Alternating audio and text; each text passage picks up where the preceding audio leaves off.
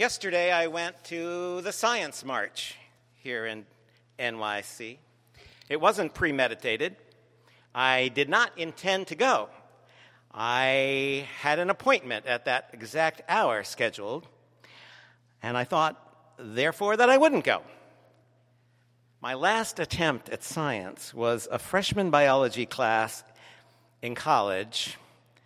If you don't count an audited astronomy course with Carl Sagan that I missed almost as often as he did. But 10:30 a.m. rolled around yesterday, and my appointment called to say she wasn't going to make it. And so I said, maybe that is a sign. Speaking of signs, I, I needed one, and I needed it in a hurry.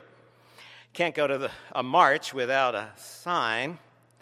But my collection of Women's March posters didn't seem to fit, nor were the ones that we had made for those rallies down at Senator Schumer's office appropriate for the topic and time, nor my interfaith coexist equals co resist signs I was so proud of. The Science March was to be theoretically apolitical and was also, inconveniently, about science. My gig is religion, and supposedly those two don't get along that well.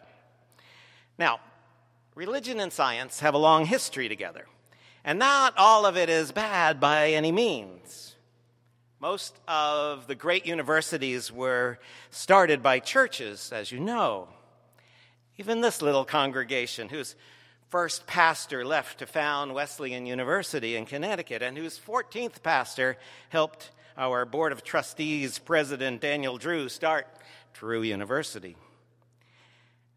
He is also our 17th pastor, since evidently a decade in the wilds of New Jersey were, was more than he could take. Yes. Sorry, those of you from Jersey. Throughout history, the Christian tradition has understood and understood well the attention that it needs to pay and the debt that it owes to reason. Hence the age old question what does Athens have to say to Jerusalem? i.e., what does the seed of knowledge have to teach the heart of faith? Our Wesleyan tradition insists that we read Scripture, but always see Scripture through the eyes of reason, just as we see reason through the eyes of our faith. Anyway, emboldened. I set about looking for a, an appropriate quotation on religion and science that might be turned into a decent poster on short notice. I didn't think Stephen Hawking and I were going to agree on the science and religion topic, so I skipped that and I liked Tolstoy's comment that religion reveals the meaning of life and science applies this meaning to the course of circumstances, but I didn't really understand it. I just liked how it sounded. Maybe it makes sense in Russian. I avoided Albert Einstein's famous Science without religion is lame, religion without science is blind, because it sounded a little antagonistic towards both topics. And I finally settled on the science fiction writer George Zebrowski's quotation The antagonism between science and religion is real only to those who take a narrow view of both. I printed that out. I scribbled Real Christians Heart Science on the bottom of the poster, and I was good to go. There were great signs at the march, much better than mine. Keep calm and, res- and test your hypothesis, said one. I heart evidence, said another. My favorite? What do we want? Verifiable results. When do we want it? After peer review. and of course, make America critically evaluate evidence again. And in the midst of the swirling mass of people there on Central Park West, I thought of Thomas. Of course, we call Thomas Doubting Thomas, but Jesus doesn't. Jesus, of course, is very fond of giving people nicknames. Witness the guy we call St. Peter, even though his name was actually Simon. Maybe Jesus doesn't give Thomas a nickname because he already has one.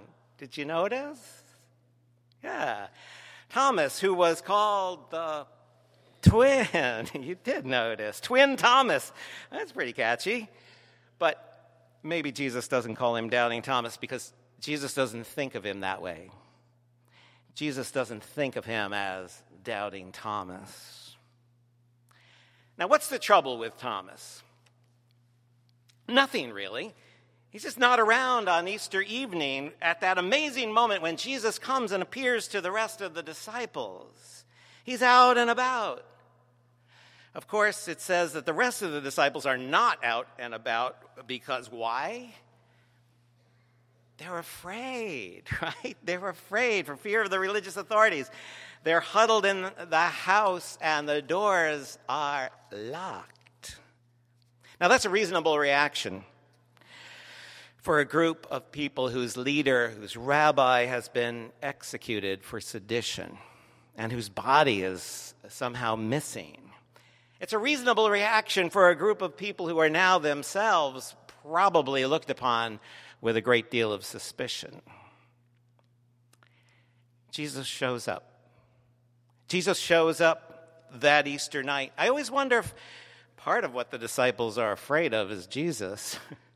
because maybe they really do believe he's back and they're afraid of what he's going to have to say to them about the last several days afraid of what he might be thinking about them and their lack of courage, afraid of the truth that he knows about them, afraid of how disappointed or discouraged or disheartened he might be with them, afraid he might want a word with them.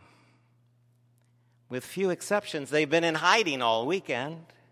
They don't know what's going on. They're anxious about the future. They're concerned about the religious authorities, after all, and so they're holed up in the house. Except Thomas. Except Thomas. Thomas is out and about. He's not afraid, or if he is afraid, he doesn't let the fear and anxiety paralyze him and keep him locked away inside. In any case, when he comes back later to the rest of the group and hears what they have to say, he can't buy it. He doesn't buy it. He wants a little empirical evidence. And so would you. He wants some kind of tangible sign, some tangible evidence. He, he does have doubts. He doubts what they have to say to him. He, at least he doubts his fellow disciples. He doubts what they say they've heard and seen. He doubts what they say they've been through. He's like us. He's willing to believe, but he could use a little more to go on. And he says, Unless I see the mark of the nails in his hands and put my finger in the mark of the nails in my hand at his side, I will not believe. I can't believe. But a week later, he does believe because Jesus comes back. Jesus comes to him, and Jesus comes especially for him in the way he needs Jesus to come for him. And it doesn't bother Jesus, seemingly, that Thomas has those doubts. Jesus has a few doubts of his own, and he's had a few doubts of his own in those past last few weeks. God, take this cup away from me, he says at Gethsemane. Judas, are you really going to betray me? He says in the garden. And on the cross, my God, have you forsaken me? As my pastor once told me, once told my ninth grade doubting self at a point in my life when I was doubting everything, including and most especially myself, doubt is the tribute that faith pays to honesty. The tribute that faith pays to honesty. That got me through a few moments of ninth grade existential angst.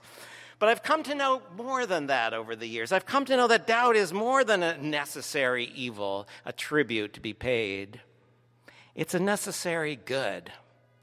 Because there's nothing scarier than a doubtless faith. There's nothing shallower than a doubtless faith. And the opposite of faith, after all, is not doubt. The opposite of faith is certainty. A certainty that has no need for faith. For believing and trusting is never an end of it in itself, but as the gospel writer insists at the end of this page, which probably constituted the end of the book at some point, he says, We believe, we trust so that we may have life in his name. Life is the object, the end result, the goal, not faith.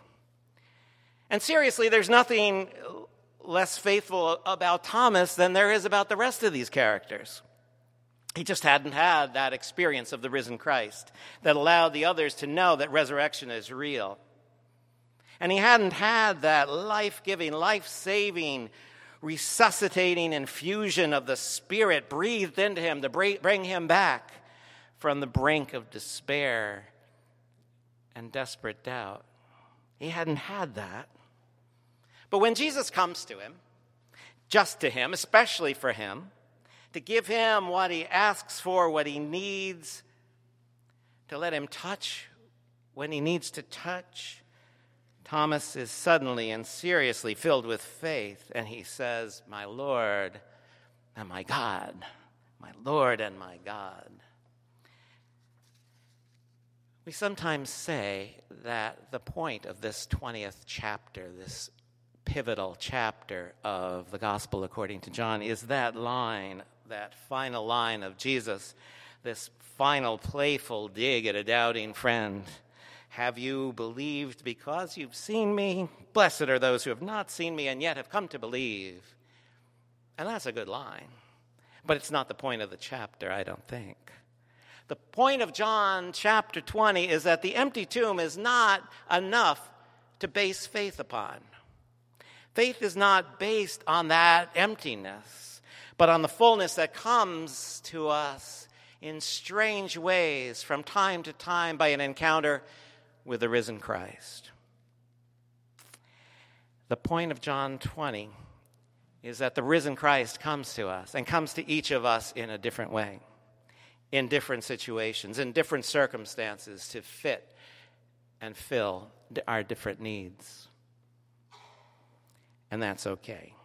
You may be coming to know the risen Christ in a really different way than the way I'm coming to know him, and that's okay. The point of John 20 is this Christ comes. Christ comes. And if we somehow miss it on the first round, or the second round, or the third round, or the 27th round, the risen Christ will find us in a different way, in a different moment, in a way that we can understand in a way that we can relate to. That's the promise of Jesus. And he has this word for us when he comes a word that's spoken to our anxiety and our uncertainty and our fear and our frustration. The word is peace. Always a word of peace. Peace be with you. This welcoming, accepting, loving word of peace because nothing's going to make him love us less. No matter what we may think or not think, no matter what we may be able to believe at any one time or, or not believe. Because the one who said, You shall know the truth, and the truth will set you free, is never going to want you or me to be bound by ignorance. Because nothing is going to make him love us less. No matter what people say or say or, or think about you, you are a child of God. No matter what some religious authorities might say or think, you are a child of God, a precious, beloved child of God. No matter who may be threatened or made anxious by you or your presence, the presence that matters is the presence of the risen Christ in you. Without always seeing him, we love him. Without touching him, we're touched by him. And even in our own ignorance and even in our own doubt, we follow on his path the path of love, justice, and reconciliation. Because nothing is going to make that one love us any less, going to make that one lo- want any less from us or for us. He knows us not at our disappointing worst, but always at our reaffirming best. He knows how great we can really be. So spread the word, spread the love, increase the amount of love and justice in this love starved, justice lacking world. Amen. Amen.